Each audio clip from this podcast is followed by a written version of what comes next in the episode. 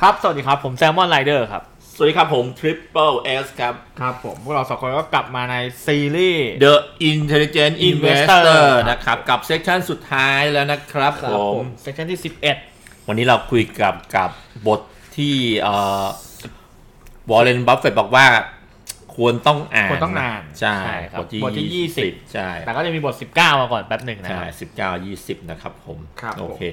อ่ะ เรามาเริ่มเลยดีกว่าครับผม คุณ ครับ สปอนไรเดอร์จับอะไรได้จากเชปเตอร์สิบเก้าบ้างครับ ครับผมเซตเตอร์สิบเก้านะครับจะเป็นเรื่องผู้ถือหุ้นกับผู้บริหารนะครับ แล้วก็มี อือฮึ โคลอนเป็นนโยบายการจ่ายเงินปันผล ผู้ถือหุ้น ครับผม ก็คือเราเลยแหละ ใช่ ผู้บริหารเจ้าของบริษัท อ่า แล้วก็ ไม่ได้ สามนโยบายการปันผลนะครับ ใช่ครับผม โอเค เขาก็ เหมือนบทนี้เท่าที่ผมจับใจความได้คือเหมือนเป็นการเรียกร้องให้ผู้ถือหุ้นเนี่ย ออกมาทำหน้าที่ของตัวเองนะครับ ก็คือเป็นการ ใช่ แบบตั้งคำถามเกี่ยวกับการบริหารงาน อืม หรือตั้งคำถามเกี่ยวกับการปันผลอะไรอย่างเงี้ย อ่า เหมือนให้ไปไปไปใช้สิทธิ์ใช้เสียงกันหน่อย ก็คือ ใช่ ก็คือเมื่อก่อนเนี่ยเกแฮมสมัยเขาเนี่ยเขาก็มองว่าไอ้คนก็เอาเดี๋ยวซื้อหุ้นซื้อได้กำไรก็เลิกไปแต่จริงๆแล้วล่ะ เราควรต้องแบบว่าเข้าไปลุยกับไอ้บริษัทด้วย ใช่ ไปกระตุ้นเขานะครับผมอ่า อาจจะมีวันวันมิทติ้งอย่างเงี้ยที่แบบ อ่า เปิดโอกาสให้เอ่อผู้ถือหุ้นเนี่ยมีโอกาสสอบถามพวกผู้บริหารได้ ใช่เหมือนที่ ครับ เซตเรามีนะครับผม ใช่ อ่าโอเคนะครับ ก็เขาก็บอกอีกว่าไอ้ผู้อ่าไอ้ผู้บริหารเนี่ยมันมีทั้งผู้บริหารที่ดีแล้วก็แย่นะครับผม ใช่ครับ เลยเป็นเหตุผลเราต้องเข้าไปกระตุ้นเขานะครับผม หรือแบบบางทีถ้าบริษัทดูจะไปลงทุนผิดทางอะไรอย่างเงี้ยเราอาจจะตัดสินใจถูกว่าเราจะขายดีหรือเปล่าหรือทำยังไงครับ แต่เกย์แฮมก็บอกว่าจริงๆอ่ะเวลาที่ผู้บริหารทำทำอะไรแย่ๆเนี่ย มันจะไม่โดนไอ้พวกรายย่อยก่อนไอ้ไม่มันจะมีพวกที่เรียกว่านักลงทุนเนี่ยกลุ่มอ่ะกลุ่มนักลงทุนเนี่ยเข้าไปหวดมัน ก่อน ใช่ใช่ใช่พวกพวกพวกที่ซื้อเยอะๆอะครับเขาก็ อ่าใช่ เขาเรียกว่าเอ่อมีอิมแพคสูงเขาก็จะไปก่อนอยู่แล้ว ใช่ใช่นักลงทุนกลุ่มใหญ่นะครับผม ซึ่งอันเนี้ยซึ่งอันเนี้ยผมผมนิดนึงก็คือว่าผมรู้สึกในตลาดประเทศไทยก็มีการมิทติ้งอย่างนี้ถูกไหมฮะแล้วผม อืม รู้สึกคนที่แบบเป็นเซียนหุ้นหลายๆคนอ่ะเขาก็เข้าไปถามจริงๆนะครับ ใช่ ถ้าเขาเข้าไปถามเลยนะครับเขาเขาเขาจะไม่แบบรอข้อมูลจากข่าวจากเว็บจาก Facebook เขาจะเข้าไปถามตรงกับ เซียน ผู้ ฮ บ ง ริ นะ หาร เซียน เลย ฮงจำได้เลยฮะเข้าไปถาม ใช่ ครับ เขาจะเข้าไปถามโดยตรงเลยว่า ใช่ แนวทางเป็นยังไงจะเป็นยังไงต่อไปอะไรอย่างเงี้ยครับ ตอนประชุมผู้ถือหุ้นเนี่ยนะครับผม ใช่ครับ โอเคเขากล่าวถึงในอีกที่ผมเจอนี่อ่าเขาบอกว่าเอ่อจริงๆอะไอ้บริษัทที่มันโตเร็วๆเนี่ยไอ้การปันผลเนี่ย จริงๆมันเยอะก็ได้นะ ใช่ อ่า ก็คือเหมือนยอมรับได้ถ้าเกิดคุณจะเอาเงินไปทำให้บริษัทโต โดยที่ไม่จ่ายปันผลหรือจ่ายน้อย ก็ยังรับได้อยู่ ถ้าบริษัทมันโตขึ้นจริง ๆ นะครับ ครับผม อ่าใช่ครับ ผมก็จับเจอตรงนั้นเหมือนกันก็คือว่าถ้าเป็นบริษัทโตเร็วอย่างที่บอกปันผลไม่ได้สำคัญขนาดนั้น ใช่ก็คือมันจะมีสองอย่างว่าเออเวลามันเกิดกำไรขึ้นมาเนี่ย มันควรจะอยู่ที่ปันผลหรือเปล่า หรือว่ามันควรจะอยู่ที่การเอาไปลงทุนต่อดี ใช่ นะครับผมแต่ว่าที่เขาเขียนในเกแฮมบอกว่าอย่างน้อยๆเนี่ย สมมุติว่าถ้าไม่ลงทุนอะไรต่อเนี่ย ควรจะต้องได้ปันผล 2 ใน 3 ของกำไรที่ได้อ่าอันนี้นะครับข้อเรียกร้องที่ควรต้องมีนะครับผม ครับผม อ่าคุณสามารถเจออะไรอีกครับผม ข้อต่อไปผมเจอว่าเขาแกบอกว่าเราจะคาดหวังการปันผลที่เยอะๆเนี่ยได้จากบริษัทที่ไม่โตแล้วอะครับแม้จะถึงจุดอิ่มตัวของเขาแล้วเขาก็แค่ประกอบธุรกิจได้กำไรก็จ่ายคืน ก็ทำอย่างนี้วนไปเรื่อย แคชคาวอย่างนี้เนาะ ใช่ครับ อืม เขาก็บอกว่า ๆประเภทเนี้ยจะจะได้ปันผลเยอะถ้าเราได้ปันผลเยอะ ครับ ค ผ รับ ม ผมโอเค ที่ผมเจออีกคือเอ่อเขาบอกว่ามันมีบางอย่างที่นอกเหนือจากการปันผลเนี่ยคือปันผลเป็นหุ้น อ่าฮะ อ่าปันผลเป็นหุ้นก็เป็นสิ่งที่ดีเหมือนกันนะครับผม ๆ หรืออย่างล่าสุด BTS ปันผลเป็นวอลเลนก็มีอ่ะคือมันจะเป็นหุ้นเนี่ยจะเป็นใบหุ้นเลยแต่เป็นวอลเลนก็จะได้เป็นเป็นวอลเลนมาอีกทีหนึง โอเค ครับ แล้วก็มันก็มีอีกกิจกรรมหนึ่งคือการแตกหุ้นอ่าแตกหุ้นมาก็ทำให้นักลงทุนทำให้นักลงทุนเนี่ยสนใจเพราะราคามันลดลง ราคามันลดลงใช่ครับ ใช่ครับผม ทีนี้ที่ผมจับได้อีกคือเขาบอกว่าไอการปันผลเป็นหุ้นเนี่ย มันดีนะ มันดีถ้าเทียบกับปันผลเป็นเงินเนี่ยนะครับผมเขาบอกว่า เพราะว่าเขามีสามสามเหตุผล อ่าฮะ ทำไมดีกว่าเขาบอกหนึ่งเนี่ย เพราะว่า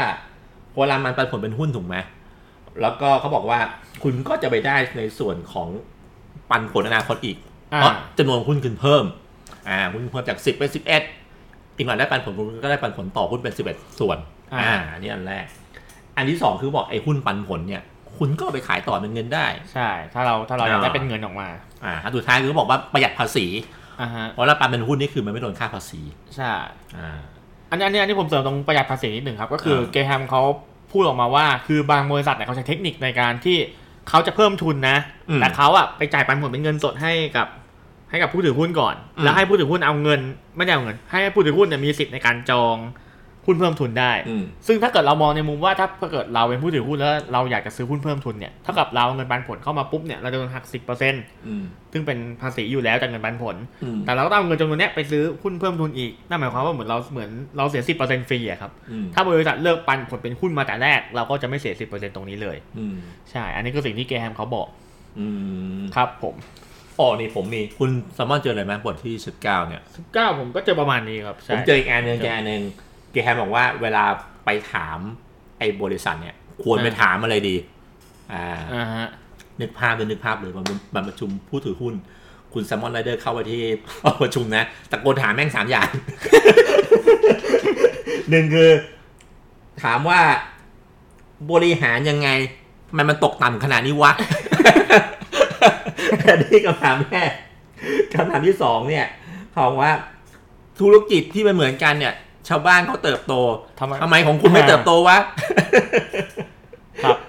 แล้วก็ แล้วก็อันที่สามเนี่ยเขาถามลุงว่า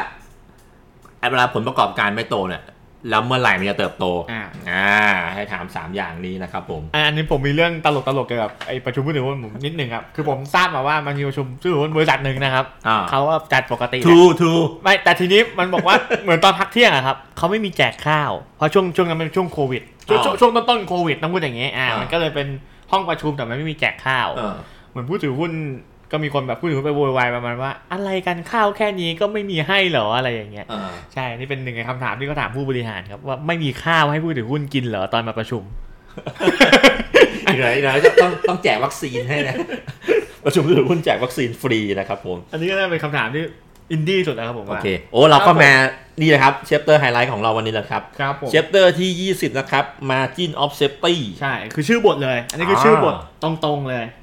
ครับ บทที่วอร์เรนบัฟเฟตบอกให้ทุกคนต้องอ่านนะครับ ก่อนเข้าลงทุนนะครับผม ใช่ครับผม โอเคเอ้าตรงตัวแล้วครับ Margin of Safety คืออะไรครับคุณแซมมอน อันนี้ผมสรุปตามความเข้าใจของผมเลยนะครับ อ่าฮะ ก็คือมันคือช่องว่างในการให้เราผิดพลาดครับ คือต้องบอกก่อนว่าไอการที่เราอะไรนะ จุดเข้าซื้อของเราเนี่ยมันเกิดจากการที่เราวิเคราะห์ทางคณิตศาสตร์ขึ้นมา อ้าว ทีเนี้ยไอ้การวิเคราะห์อย่างเงี้ยเราสมมติเราเติบโตเราวิเคราะห์เขาจะเติบโต 10%ต่อปี อ้าว แน่นอนตอนเกิดจริงอาจจะเกิดโตแค่ 4 โตแค่ 2 หรืออาจจะไม่โต หรืออาจจะติดลบ การที่มี margin of safety เนี่ยก็คือเป็นแก็บให้เราพลาดได้เนี่ยแหละครับ ถ้าเราเขาเรียกเราพิจิตผิดพลาด เราก็จะมีตรงนี้เซฟเราอยู่ อืม ครับผม อื ประมาณอย่างนี้ ผมอ่านเจอเองเขาบอกว่า margin of safety as the central concept of investment อ่า เป็นจุดศูนย์กลางของการลงทุน ใช่ใช่เป็นคอนเซ็ปต์ เป็นแก่นแท้ เป็นแกนเลย อ่า แกนของบัฟเฟตต์อะไร นะครับผม โอเค ครับ ก็เขาบอกว่าให้นึกมาสามคำเลยว่าเคล็ดลับที่ทุกคนต้องรู้ MOS Margin of Safety นะครับผม ก็คืออย่างที่คุณไซมอนบอกแหละเป็นการกระจายความเสี่ยง ใช่ อ่า โอเค จับอะไรดีครับผมคุณไซมอนไรเดอร์ อันเนี้ยผมก็เขามีตัวอย่างว่าไอ้ margin of safety เนี่ยมันไม่ได้มีสูตรตายตัว อ๋อ คือก็ไม่ได้บอกว่า 10% 20%อย่างนั้น อ๋อ อ อ ยู่ที่ไทป์อย่างเช่นเขายกตัวอย่างว่าถ้าเป็นหุ้นกู้เนี่ยเราอาจจะดูตัวหนี้สินต่อมูลค่าบริษัท อืม ถ้าหนี้สินเขาน้อยเนี่ยเท่ากับว่าหุ้นกู้เราก็จะปลอดภัยมากขึ้น อืม เท่ากับเราก็จะมีมาที่เราเซฟตี้สูงขึ้น ใช่ อ่า ประมาณนี้ครับ ก็คือคล้ายๆว่าบอกว่า เอ้ย Margin of Safety อ่ะ มันไม่เหมือนกันนะแต่แต่แต่ ใช่ ละอย่าง ในในแต่ละอย่าง แต่ว่าคุณอ่ะ ต้องพิสูจน์ออกมาให้มันเป็นสูตรเป็นตัวเลขให้ได้ ใช่ครับ อ่าเป็น คุณ ตัว ต้อง เล เป็ ข นคณิต ให้ได้ ศาสตร์เท่านั้น ใช่ใช่พยายามจะไปมโนเองนะครับผม ใช่ มีหลักการหน่อยนะครับผม อันนี้ผมเห็นหนังสือเล่มหนึ่งบอกว่าพวกเอ่อนักวิเคราะห์หลักทรัพย์เนี่ยครับ อือฮึ ก็ไม่มีใครรู้ว่าเกิดอะไรขึ้นในอนาคตหรอกครับทำให้มาที่เราเซฟตี้เนี่ยสำสำคัญมาก อ่า ๆรวมรวมถึงตัวเกรแฮมเองเขาก็เคยผิดพลาดแหละครับ อืม ใช่แต่ถ้ามีตรงเนี้ยก็จะเจ็บตัวน้อยหน่อย อืม ครับผม ที่ผมอ่านเจออีกผมไม่รู้ว่ามันเกี่ยวกับมาที่ออฟเซฟตี้ป่ะนะเขาบอกว่าเออถ้าคุณดูแล้วเนี่ยในภาพรวมๆเนี่ยมันมันไม่ค่อยน่าสนใจอะไรอย่างเงี้ยตลาด อ่า ให้คุณลองไปซื้อหุ้นตัวรองที่ราคา ใช่ ต่ำ ใช่ครับ ๆอืม อันอันนี้ผมเจออันหนึ่งที่เขาพูดแนวๆนี้ก็คือเขาบอกตอนช่วงเศรษฐกิจเราดีๆอะค อื รับ ม ระวังหุ้นบริษัทขนาดเล็กไว้ อืม เพราะเขาบอกว่าหุ้นพวกเนี้ยจะโตตามเศรษฐกิจ แต่เขาไม่ได้มีพื้นฐานที่ดีพออะครับในการ อื ที่ ม เราเข้าไปซื้อทำให้ อืม เรามีโอกาสขาดทุนสูงมาก ถ้าเราไปซื้อหุ้นในช่วงที่เศรษฐกิจดีๆ โดยที่ไม่ดูพื้นฐานของบริษัทจริงๆอะครับ ใช่ คืออย่างบางทีถ้าเราส่งออกรุ่งเรืองเนี่ยบริษัทที่ส่งออกเราก็รุ่งเรืองตามไปแหละทีนี้พอเกิดปัญหาปุ๊บเนี่ยบริษัทเล็กๆพวกเนี้ยโดยมากจะจะ ไม่ จะ รอด จะกลับมาไม่ได้ใช่ครับจะเจ๊งไปเลย อ่า เขาก็ให้ระวังเรื่องตอนเศรษฐกิจดีกับ หรือถ้าไม่เจ๊งก็ออกไม่ได้ ใช่ค เรา รั อ บอก ไม่ได้นะครับ ใช่ครับผม เศรษฐกิจก็อาจจะแบบ กระท่อนกระแท่นพอไปรอด อ่า แต่ราคาหุ้นอ่ะ ไม่รอด ใช่ครับ รวมถึงอันที่ผมเห็นก็คือเขาบอกอันตรายจากหุ้นโตเร็วเนี่ยคือเขาบอกว่าเอ้ยใครๆก็ชอบมันหุ้นโตเร็วอ่ะมันมันมันราคามันดีใช่ไหมครับ อือฮึ ทีนี้ปัญหาก็อย่างที่เขาเคยพูดในหลายๆบทไปแล้วก็คือว่าไอ้หุ้นโตเร็วส่วนมาก ราคามันสูงอยู่แล้วครับ อืม ใช่คือราคาที่เราเห็นนะมันคือราคาที่บวกอนาคตไปแล้ว อืม ใช่ทำให้หุ้นโตเร็วทำให้เรามีมาที่เราเซฟตี้น้อยลง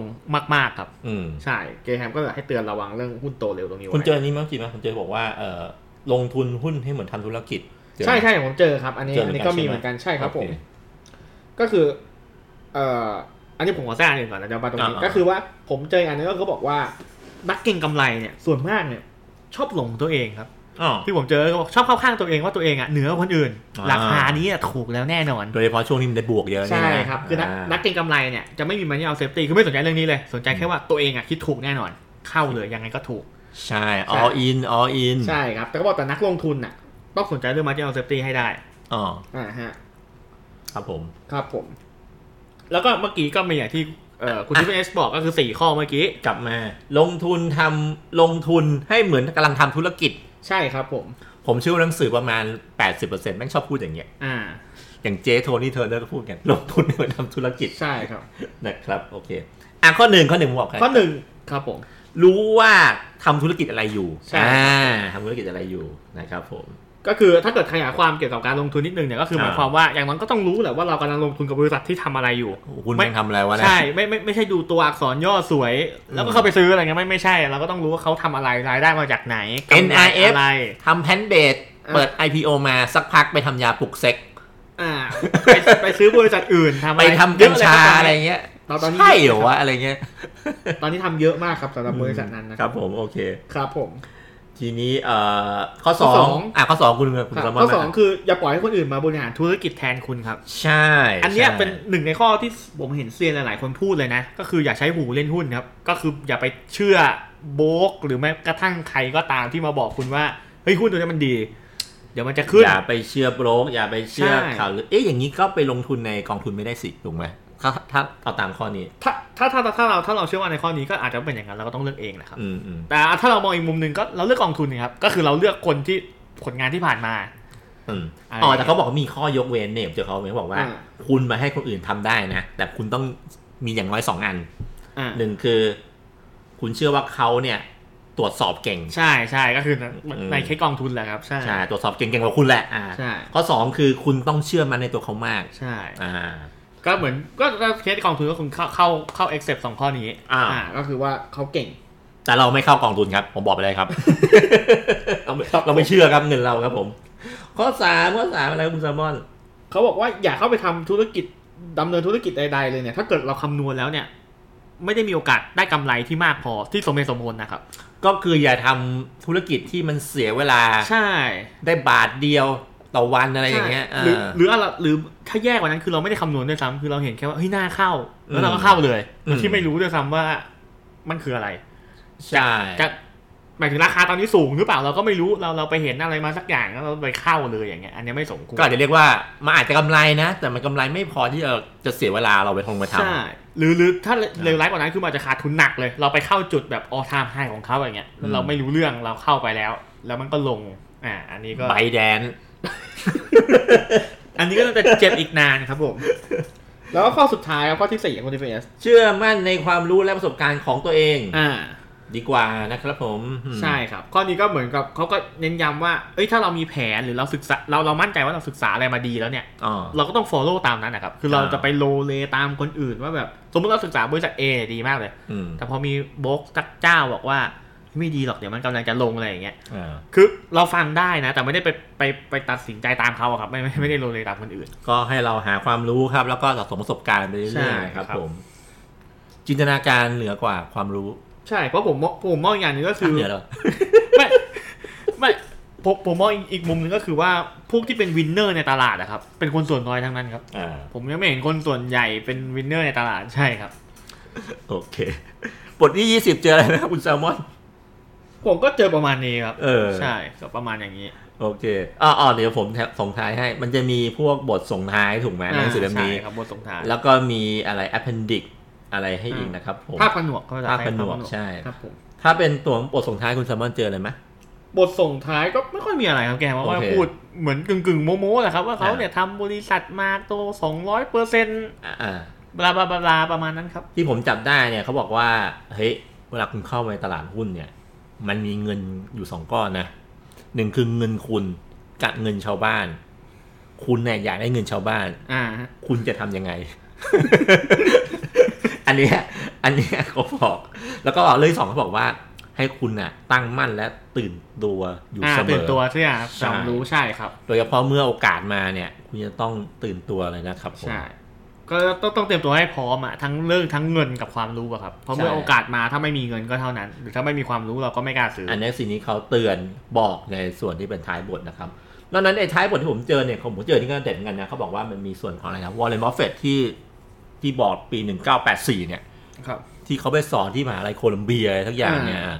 อัน ที่ นี้ คัดลอกมาจาก คัดลอก หนังสื มา อีกเล่มหนึ่ง ใช่ security analysis ใช่ ก็ถ้าใครสนใจอ่านก็ไปอ่านตรงนี้เสริมได้นะครับผม ครับผม อือฮึโอเคครับ 16 นาทีอ๋อคุณสมอนไรเดอร์ฮะแล้วอย่างนี้เราจะมีสรุปอะไรไหมครับเนี่ยเพราะทำวันนี้จบแล้ว ก็อาจจะมีสรุปอีกทีหนึ่งนะครับ แต่ขอขอขอดูรูปแบบก่อนว่าสรุปยังไงดีให้มันน่าสนใจอะค คือ รับ เราเล่ามาถึงบทถึง20 แล้วเราก็ลืมนะ ใช่ครับเอาบอกตามตรงผมก็ลืมครับบทที่สามชื่ออะไรผมยังจำไม่ได้เลยครับ เอ้ยอย่างนี้เอ็นเยียเราทำเอาพุทดีกว่าว่า เอ้ยทำซีรีส์เดียวเลยเอ้ยพี่เรียกทำอันเดียวเลย อ่า สรุปตั้งแต่หนึ่งถึงยี่สิบเลยว่า แต่แต่ผมมันต้องกระชับไงครับ สมมุติ ใช่ คิดเล่นๆ c h a p t e r ละสองนาทีนี่มันสี่สิบนาทีเลยนะครับ คุณเอาแค่หัวข้อก็ พอ เดี๋ยว แหมมันผมว่าอ่ะไม่เกินหนึ่งร้อยหกสิบแปดข้อหรอกอย่างสือ เลย